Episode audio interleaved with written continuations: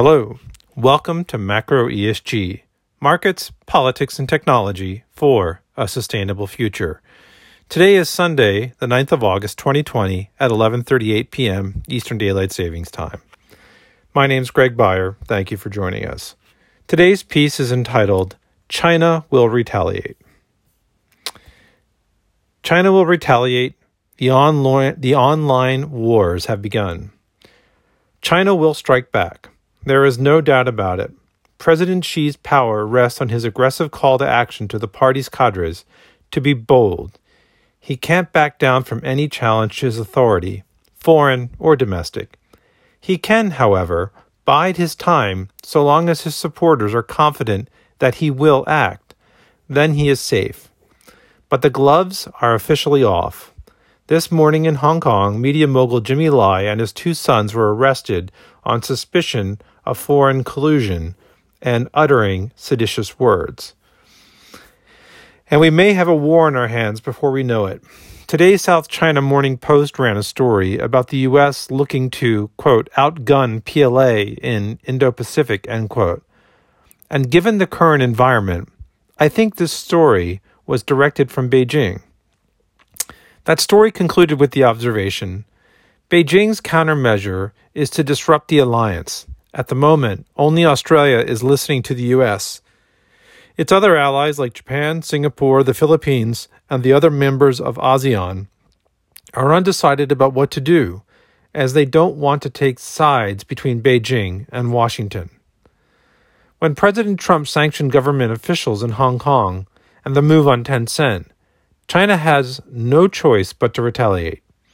As the US has opened up a front against China in the economic war and social media space with Huawei, ByteDance's TikTok, and Tencent's WeChat, I expect the retaliation will be here, but not perhaps perhaps not obvious. And when I say here, I mean um, in the social media space. Trump's China sanctions sanctions are valid. And by the way, I've added this in uh, to the blog um, on Monday, only because I realized while I was having lunch that I hadn't uh, hadn't made it from my notes into the piece. So uh, um, so this is a, a, bit that I've just added in. China's Trump sanctions, sorry, Trump's China sanctions are valid. The Financial Times wrote on August 8th in the article Trump escalates anti China campaign with Hong Kong sanctions. And the, go- the quote is In an effort to deflect criticism over his handling of the pandemic in the U.S., Mr. Trump has repeatedly blamed Beijing for unleashing the China virus. Most experts believe he will continue to pile pressure on the country as he runs for re election against Democratic candidate Joe Biden in an attempt to boost his waning popularity with voters. While it is understandable that observers would have this view, particularly with Mr. Trump's repeated calls for building a wall with Mexico that Mexico will pay for, none of which came to pass.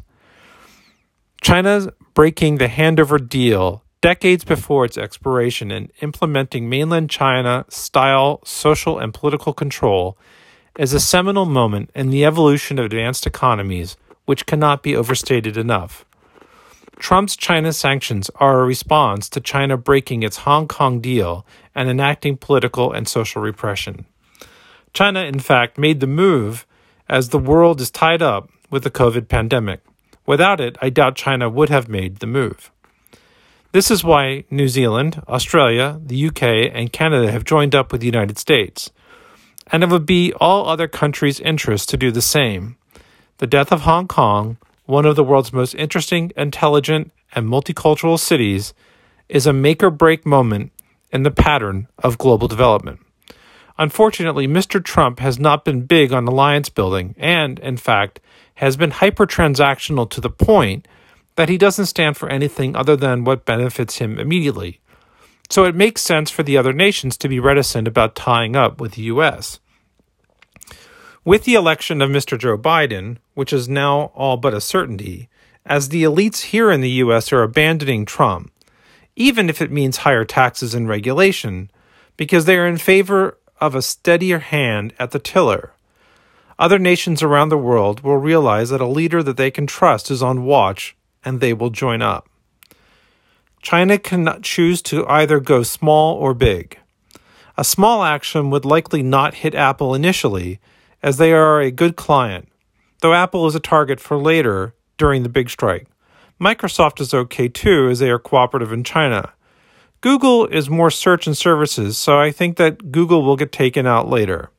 Amazon will not take a hit either right now, as they are a business client. Facebook and Twitter are in the crosshairs. They are both social media companies, ticking the reciprocity box, highly trusted around the world, and symbols of American social media dominance. Plus, relative to the other targets, they are probably softer and easier.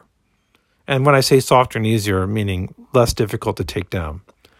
From an investment perspective, I would trade this in terms of relative value, perhaps in the middle of a high tech, particularly in the middle of a high tech mania.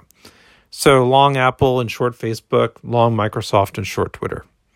The big one China opts for a large scale, ultra sophisticated attack which will take down all of the major U.S. tech companies through blowing open the records en masse, hence destroying the public's and consumers' trust in these companies in an unrecoverable data disaster, the Pearl Harbor of technology.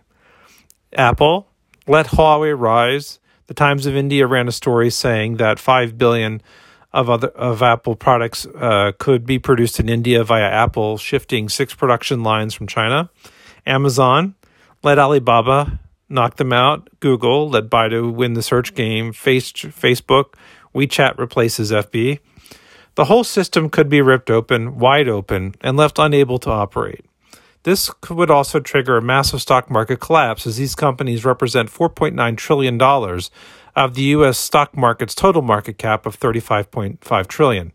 They also, incidentally, are a lot of the recent appreciation as well. Benefit to China. The stock market bust would be a guarantee of Mr. Trump's loss in the polls in November, whereas a limited online attack might actually stoke enough fear to help Mr. Trump.